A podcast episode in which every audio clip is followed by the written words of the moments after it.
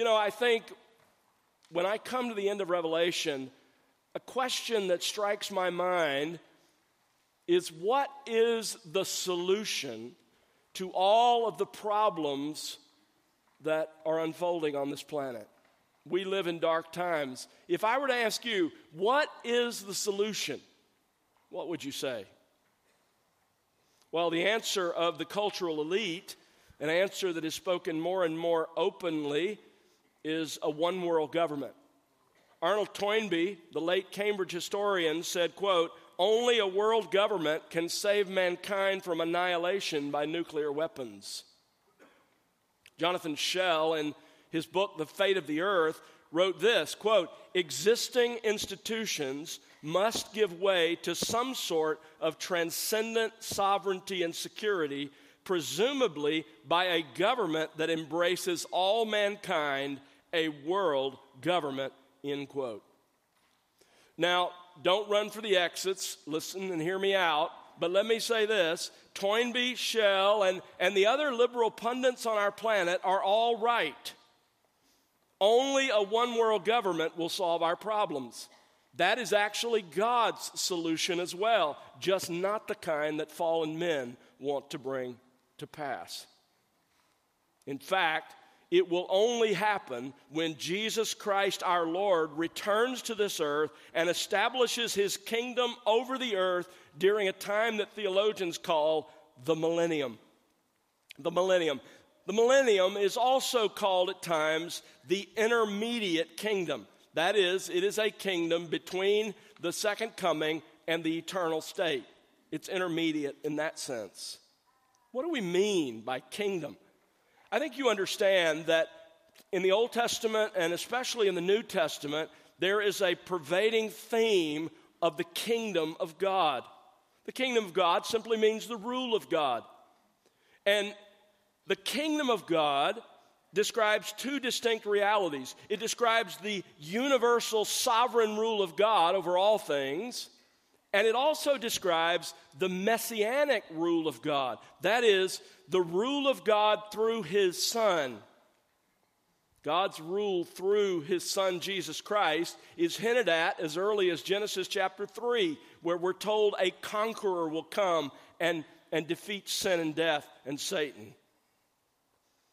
That idea of the rule of the Messiah continues to develop throughout the Old Testament. For example, in Genesis 49, verse 10, as Jacob blesses his sons, he says of Judah, "The scepter shall not depart from Judah, nor the ruler's staff from between his feet, until Shiloh comes." Literally, until the one whose right it is comes, and to him shall be the obedience of the peoples. Fast forward to Psalm 2, verse 8, where God says to his Messiah, the Son, the Anointed One, "Ask of me, and I will give you the nations as your inheritance, and the very ends of the earth as your possession."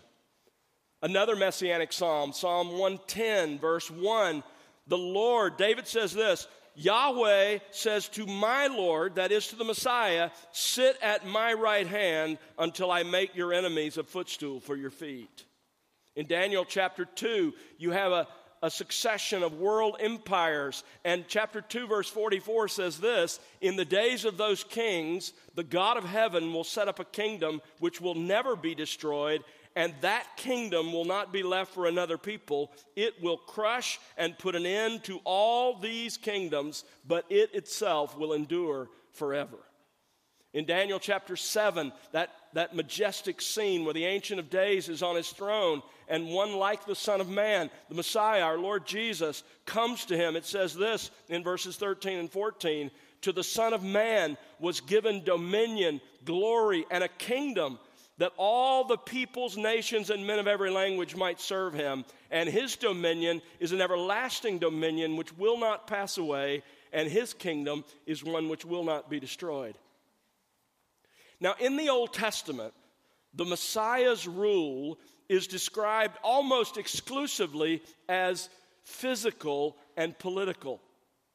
But when you come to the New Testament, and specifically to the ministry of Jesus, we learn from Jesus that while his kingdom is one kingdom, it has two distinct aspects. First of all, there is a present spiritual aspect of Jesus' kingdom.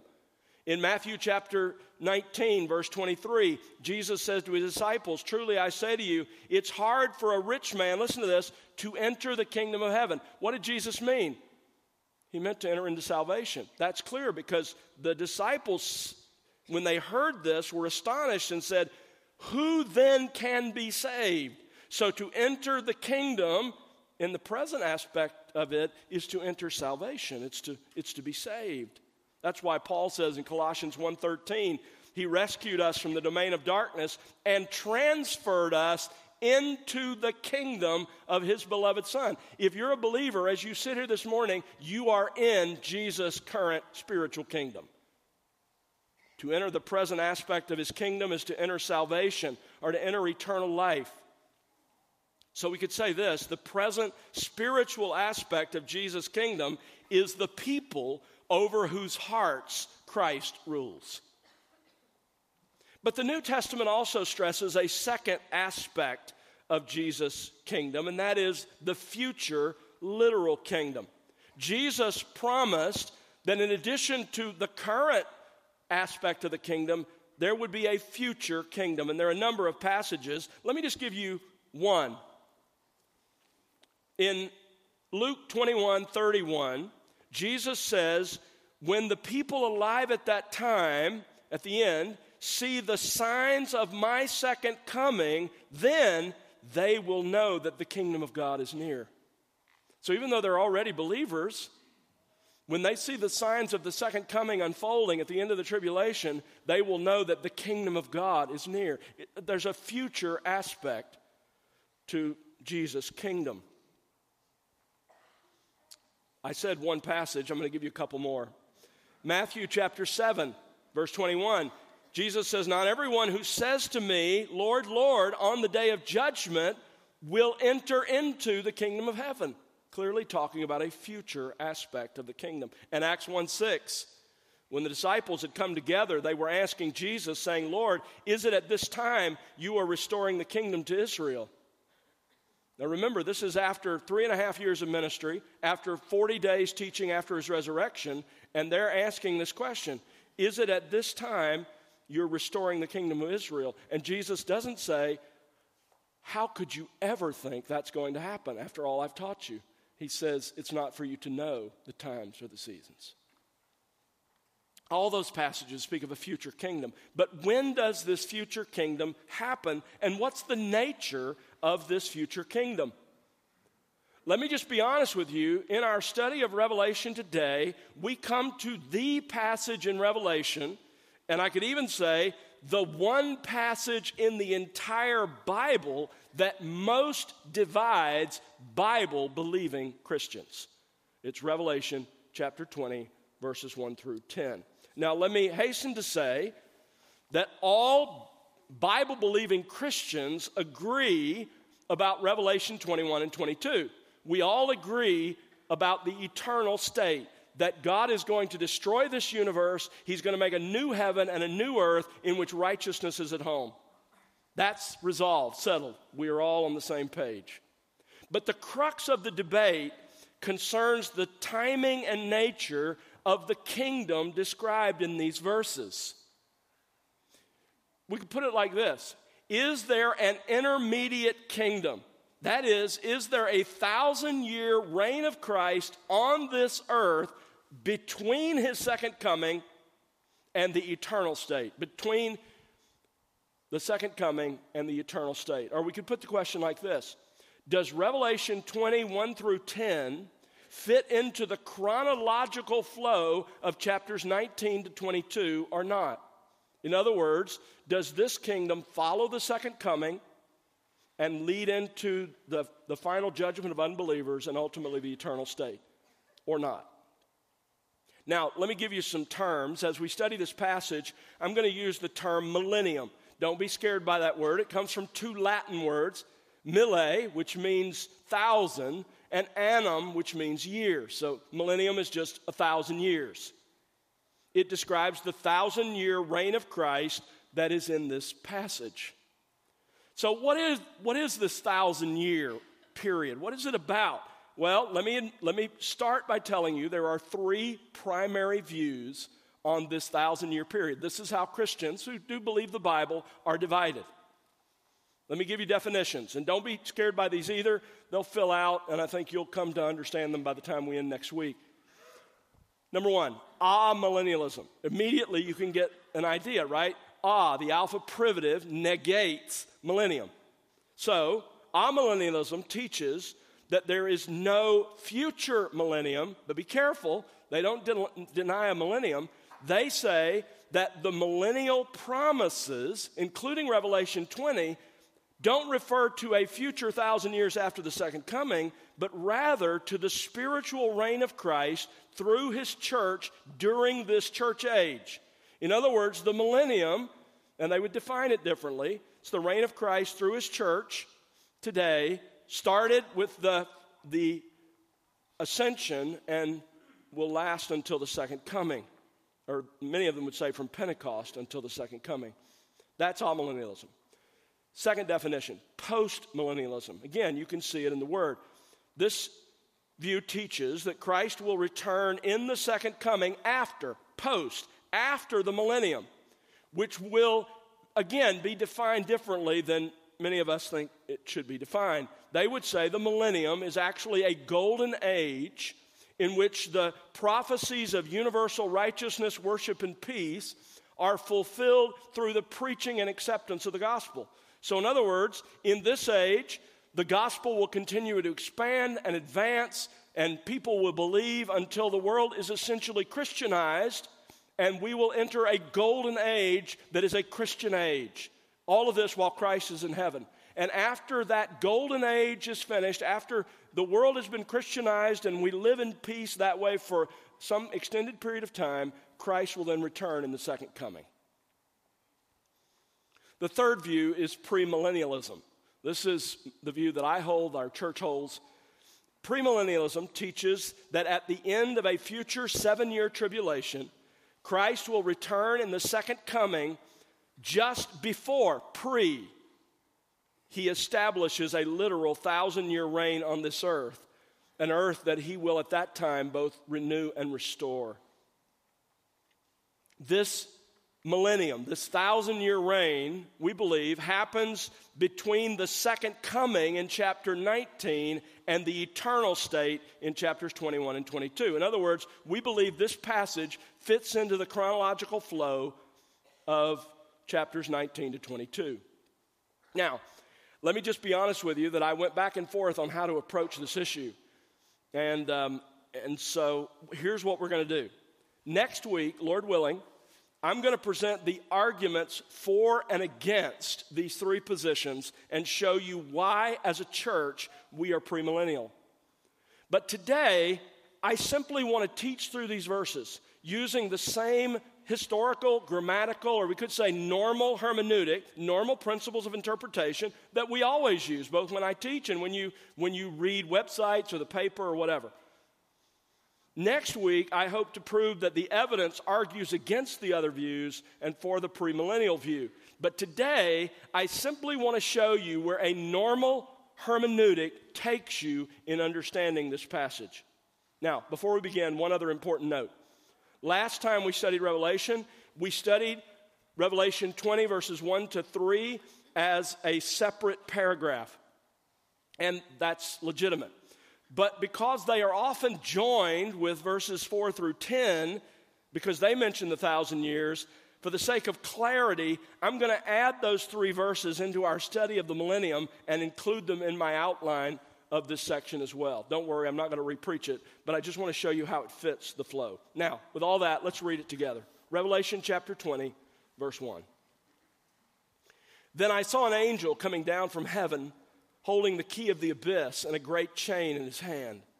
And he laid hold of the dragon, the serpent of old, who is the devil and Satan, and bound him for 1,000 years. And he threw him into the abyss and shut it and sealed it over him so that he would not deceive the nations any longer until the 1,000 years were completed. After these things, he must be released for a short time. Then I saw thrones, and they sat on them, and judgment was given to them. And I saw the souls of those who'd been beheaded because of their testimony of Jesus and because of the word of God, and those who had not worshiped the beast or his image and had not received the mark on their forehead and on their hand. And they came to life and reigned with Christ for 1,000 years. The rest of the dead did not come to life until the 1,000 years were completed.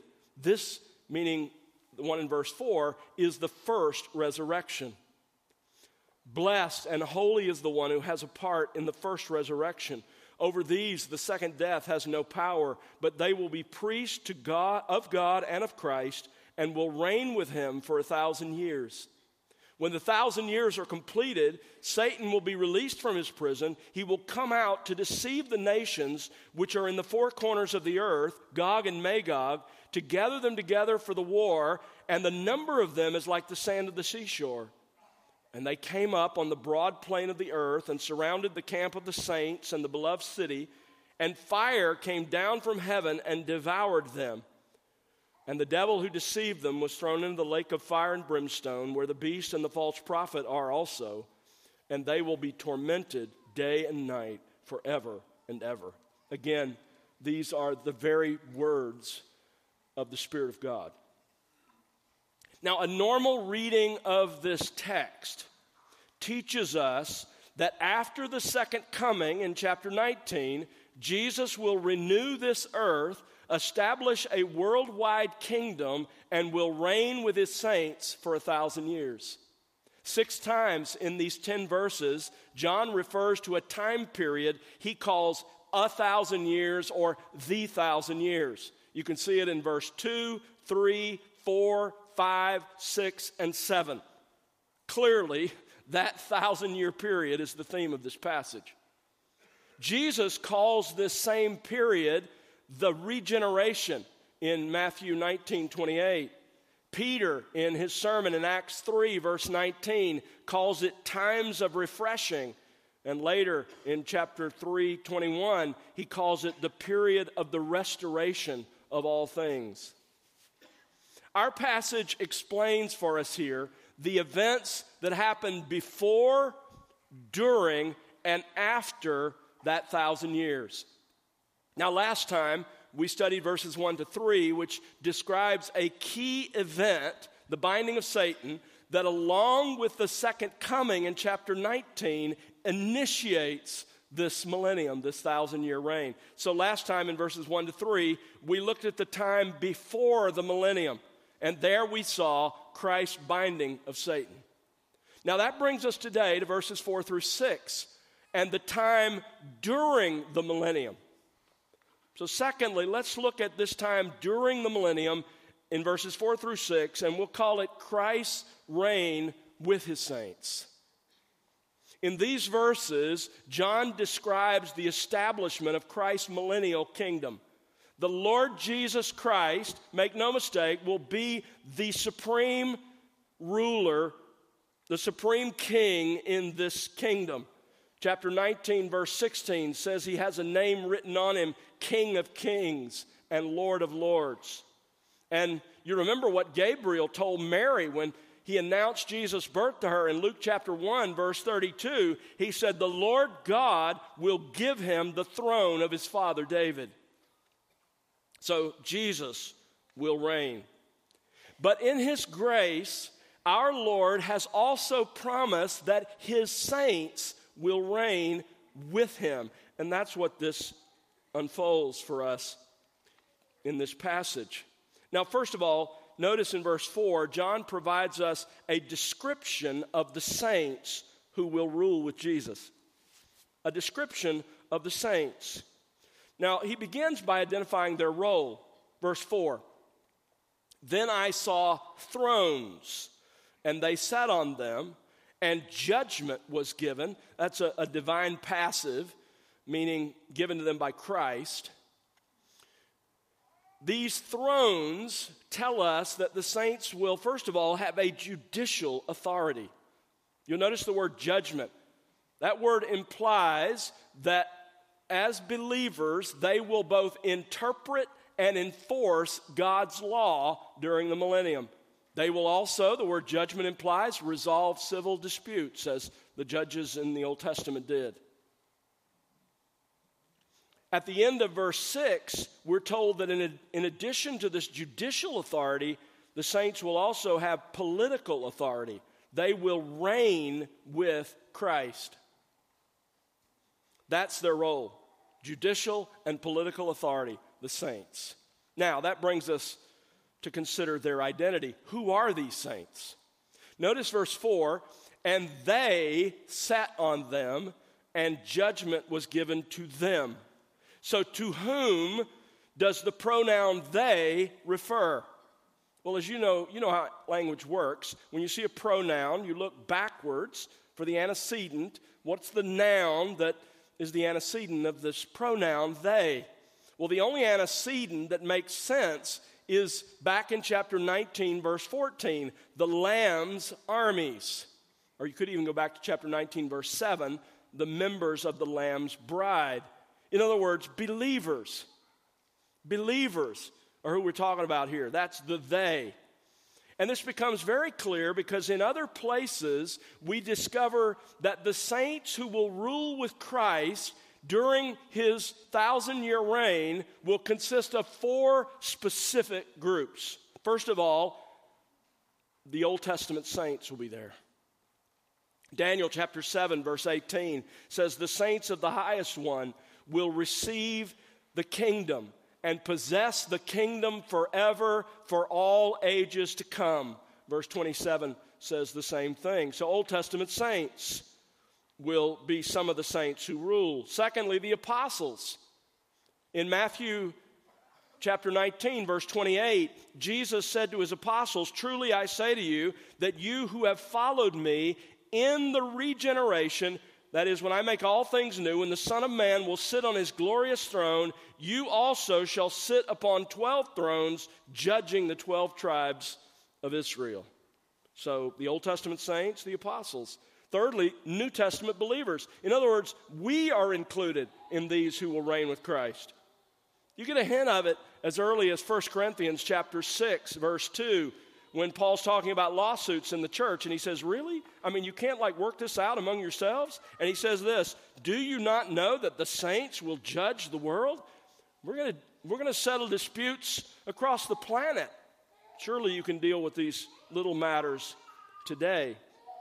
In 2 Timothy chapter 2, verse 12, Paul writes, if we endure, that is, if we prove our salvation is genuine, by continuing to believe until the end, we will also reign with him.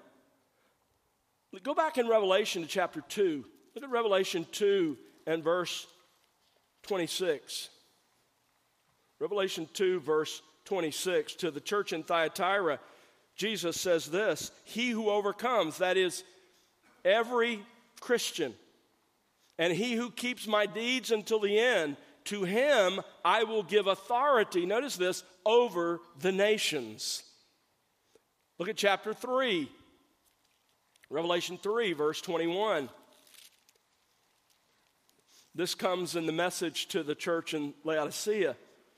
And he says, he who overcomes, again, every true believer, I will grant to him to sit down with me on my throne. Where's this going to happen? Is it going to be ruling in heaven like some teach? Go over to chapter 5, verse 10. You have made them, that is all true believers, to be a kingdom and priests to our God, and they will reign where? Say it with me. Upon the earth. Upon the earth. Now turn back to our text in Revelation chapter 20, verse 6. Everyone who has part in the first resurrection, notice verse 6 says, will reign with him for 1,000 years. So all New Testament believers will reign with Christ during this period of time. There's a fourth group that's identified here in our text. It's the tribulation martyrs. Look at verse 4. And I saw the souls of those who had been beheaded. The Greek word for beheaded literally means to cut off with an axe. It came to be used for the normal Roman method of capital punishment for its citizens. and that was beheading with a sword. That's how Paul, as a Roman citizen, was executed. Eventually, this word beheaded came to mean, as it does here, simply to be executed. That's the idea. However they were executed. These are Christians executed under Antichrist, as we've seen as this book is unfolded. And notice, they are executed, verse 4 says, because of their testimony of Jesus. Because of their testimony about Jesus as the Messiah, the Savior, the Son of God, the only one. It's his exclusivity that's the issue. And because of the Word of God, because they faithfully declared the Word of God. Christian, let me just tell you, it may very well be in your lifetime that the government begins to persecute, hopefully not to execute, but certainly to persecute you because of those two things, because of your claim to the exclusivity of Jesus and because you simply say, I believe the Scriptures. I believe that God created marriage, and it's one man and one woman for life. I believe that God made two sexes, male and female. Your simple confidence in the Word of God may very well get you in trouble, as it has other believers throughout human history. So verse 4 tells us what they did. They testified about Jesus, and they proclaimed the Word of God. But next, John describes what they refused to do. And those who had not worshiped the beast or his image and had not received the mark on their forehead and on their hand. We've seen this throughout this book, starting with chapter 13, where Antichrist insisted that those who wanted to buy and sell get a mark, his mark, that would prove that they were qualified to buy and sell in his kingdom. Christians will refuse because it involves worshiping Antichrist. So that's the identity of those who will reign with Christ. It's Old Testament saints, it's the apostles, it's New Testament believers, and it's the tribulation martyrs.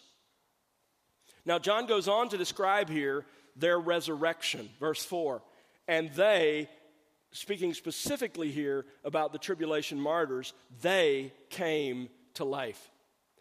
Now this expression creates a huge problem for our amillennialist friends, and they are our friends. But this is a big problem because amillennialism says that these events here in this passage we're studying are happening right now during the church age. So for them, this statement, they came to life, can't be referring to the physical resurrection of believers because that hasn't happened yet. So they have to redefine it. Instead, they say this statement, they came to life, refers not to physical resurrection, but to their spiritual resurrection, that is to their new birth, to regeneration. Let me just say, brothers and sisters, that is simply impossible. And let me give you several reasons it's impossible. First of all, the second resurrection in our passage is clearly a physical resurrection of unbelievers. And everyone who disagrees with our position on the millennium would agree with that. The second resurrection here is a physical resurrection of unbelievers. There is no reason to make the first resurrection spiritual right here in the same context. There's no justification. Number two, another reason it's a problem. These tribulation saints were martyred because they'd already been born again. They don't need to be born again after their death. That's illogical. Number three, in verse 5, this very same event, they came to life, is called the first resurrection. Now, here's a serious problem because the Greek word translated resurrection occurs 42 times in the New Testament. And except for Luke 2:34, where the context is clear, it always refers to physical resurrection. A fourth reason this can't be the new birth, this coming to life, because the Greek verb come to life is used in Revelation 2 times before this of physical resurrection. In chapter 2, verse 8, it's used of Christ's physical resurrection. And in chapter 13, verse 14, it's use of Antichrist's fake physical resurrection. Those are the only other two places. It's a physical resurrection. So in verse 4 then, John describes the physical resurrection of the martyrs who will die during the tribulation. Now, let me just stop here and punctuate this. This verse alone demolishes any effort to argue that the 1,000 years happens before the resurrection, as both amillennialism and postmillennialism argue. Why? Listen carefully. In this text, the tribulation martyrs are physically raised from the dead before the millennium. So whatever the millennium is, it comes after the resurrection, not before. So once the first resurrection here, you establish that it's physical, then it simply destroys any view that says the millennium happens during this age, because the resurrection hasn't happened. Now let's move on. Notice also in verse 4, the saints' privilege. It says, they reigned with Christ for 1,000 years. The Old Testament, by the way, often speaks of this period of time. This is not the only text that talks about this period of time, as we'll see next week from a number of Old Testament texts. But this is the first time in Scripture that we learn its length. It will last for 1,000 years. Now, folks, there is no clue in the context to interpret this as anything other than an actual 1,000 years. While there's figurative language in Revelation, we all agree nobody thinks a sword is going to come out of Jesus' mouth. We know language is symbolic because to interpret it literally would be absurd, like a sword coming out of his mouth.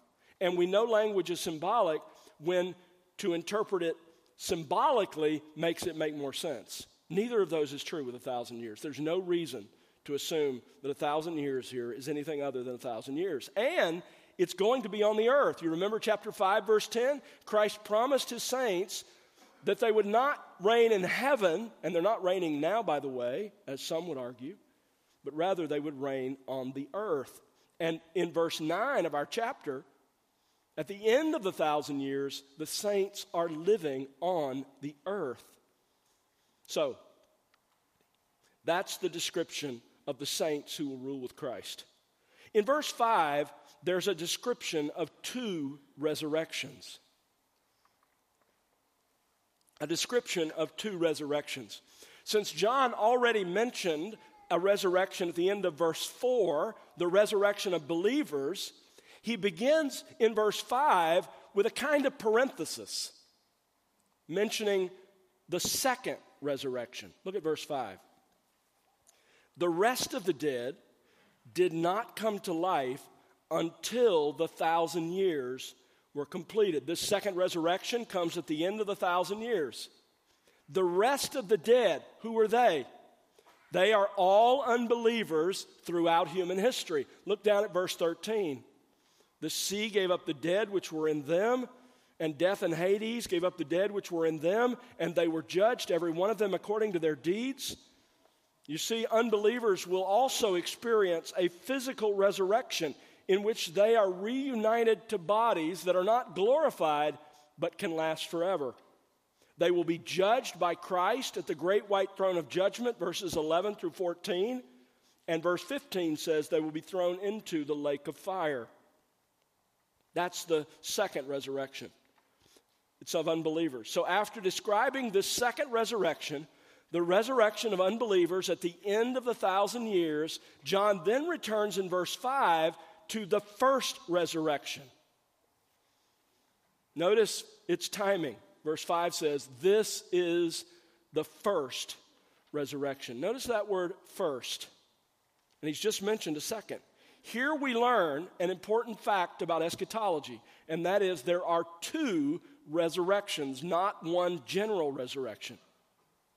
Now, there are three passages in the Bible that seem to imply a general resurrection of the saved and the lost at the second coming. Three passages that our friends argue means there's only one general resurrection. The first is Daniel 12, verse 2. Many of those who sleep in the dust of the ground will awake, these to everlasting life, but the others to disgrace and everlasting contempt. The second one is John 5, verses 28 and 29. Jesus says, "Do not marvel at this, for an hour is coming in which all who are in the tombs will hear his voice and will come forth. Those who did the good deeds to a resurrection of life, those who committed the evil deeds to a resurrection of judgment." The final one is in Acts 24, verse 15. "There shall certainly be a resurrection of both the righteous and the wicked." Now, make sure you understand this. Those passages do not exclude the idea of two resurrections. All those passages assert is that both the saved and the lost will experience resurrection. But here in Revelation 20, on the other hand, it is very clear. There will not be one general resurrection at the second coming. The resurrection of believers comes before the 1,000 years, and they'll reign with Christ for that 1,000 years, and the resurrection of unbelievers comes afterward. That's what the flow of the chronology here tells us. In fact, Scripture teaches that there will be three resurrections at the end of human history. First of all, there's the resurrection of church-age believers in the rapture before the 7-year tribulation. We looked at that a couple of months ago. You can go back and listen if you weren't here. Secondly, there's the resurrection of Old Testament believers recorded in Daniel 12, and there the context implies it happens at the end of the tribulation. And the tribulation saints, who are also raised at the end of the tribulation, as we read here in our text, at the second coming after the tribulation. Now, together, those two resurrections are the first resurrection. They're the first in the sense that they are the resurrection of the righteous. The third resurrection is the resurrection of all unbelievers at the end of the 1,000-year reign of Christ in Revelation 20, verse 5, in preparation for the great white throne of judgment that comes at the end of this chapter. When it comes then to this first resurrection, believers, notice in verse 6, it's blessings. I love this. It's blessings. John details here the blessings that belong to those who were part of the first resurrection, the resurrection of believers. Look at verse 6. First of all, we are recipients of God's grace. Blessed is the one who has a part in the first resurrection. We are blessed. We are the recipients of God's grace. Secondly, we are set apart as God's possession. Verse 6 goes on, holy is the one who has part in the first resurrection. This isn't talking so much about the fact that we are progressively more like Christ. This is talking about the fact that God has set us apart to himself. We are his special possession. Number 3, we are protected from the second death. Verse 6 adds, over these, the second death has no power. What is the second death? John defines it down in verse 14. This is the second death, the lake of fire. Brothers and sisters, listen carefully. If you have repented of your sins and believed in Jesus, you will never face the eternal wrath of God in the lake of fire. That's what he says. Over these, the second death has no power. Romans 5:1, therefore, having been justified by faith, we have peace with God through our Lord Jesus Christ. Verse 9 of that same chapter says this, having now been justified by his blood, we shall be saved from the wrath of God through him. You will never endure the wrath of God. 1 Thessalonians chapter 1, verse 10, we wait for his Son from heaven, that is Jesus, who rescues us from the wrath to come. What a blessing. To be a part of the first resurrection, to be a believer, means never part of the second death. We will also be priests, notice verse 6 says, of God and of Christ. What is that? What does it mean to be a priest? This refers to the privilege that we will have of unlimited access to God and of intimate fellowship with God. We will be priests to God and to Christ. And notice, we will reign with Christ for 1,000 years. Verse 6 says, we will reign with him for 1,000 years. Let me ask you a question this morning. Are you going to be part of the first resurrection, the resurrection of believers? Or are you going to be part of the second resurrection? It's a serious question, because let me tell you, it's one or the other. There's no middle ground. There's no gray area with God. Are you going to be part of the first or the second resurrection? You're going to die. If the Lord delays his coming, the mortality rate is 100%. You're going to die, and you will be raised at some point. It'll either be the first resurrection or it'll be the second resurrection. Which is it going to be? How do you become a part of the first resurrection? Turn to Revelation chapter 22.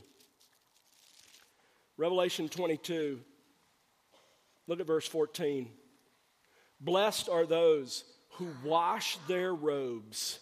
That's a reference back to earlier in the book where it talks about believers who wash their robes in the blood of the Lamb. That is, the way that you can get into Christ's kingdom is by having the forgiveness that he purchased in his death on the cross. That's the picture. That's the only way you get into his kingdom. You're not good enough to earn your way into his kingdom. The only way you get in is by washing your robes, figurative speech, for you humble yourself, you repent, you believe in Jesus' perfect life, his substitutionary death, and his resurrection. That's the only way you get in. This passage is talking about the eternal state, but the same thing holds true for the millennium. And notice verse 15, outside are the dogs and the sorcerers and the immoral persons and the murderers and the idolaters and everyone who loves and practices lying. So the only way you get in is to repent of your sins and to put your faith in the finished work of Jesus Christ, who purchased forgiveness for all who would believe in him. And here's his word to you. Look down in verse 17. The Spirit and the bride say, come. Come to Jesus. Let the one who hears say, come. Let the one who is thirsty spiritually come. Let the one who wishes take of the water of life without cost. That's Jesus' invitation to you today. Come. Come to Jesus. But you can't come to him with your sin. You got to leave them and come to him. But then you can be a part of his kingdom now and eternally. P.T. Barnum, of Barnum and Bailey circus fame, had a special exhibit that he loved to show pastors. It was called The Happy Family. In the exhibit, real lions, tigers, and panthers lay or sat around a real lamb without harming it. He had gradually fed them and introduced them so that they didn't attack this lamb. A pastor once asked Barnum if that group ever caused any trouble. Barnum reportedly answered, apart from replenishing the lamb now and then, they get along very well together. Listen, humans can't manufacture utopia where men and animals live together in perfect peace. But the Bible promises such a time is coming to this earth. When Jesus returns in the second coming, he will establish a literal kingdom on this earth. And Christian, you will be there. And you will be part of the first resurrection. And you will reign with Christ for 1,000 years on this planet renewed. How do you respond to that? This is what Jesus says. Look at verse 16 of 22. I, Jesus, have sent my angel to testify to you of these things for the churches. This is what Jesus says is going to happen. And therefore, verse 20, he who testifies to these things says, yes, I am coming quickly. And how do we respond? Amen. Come, Lord Jesus. Let's pray together. Father, thank you for our time together this morning. So much to learn. Lord, help us who are believers to live in light of this reality, and Lord, for those who don't know you, bring them to yourself even today, that they may be part of the first resurrection. We pray in Jesus' name, amen.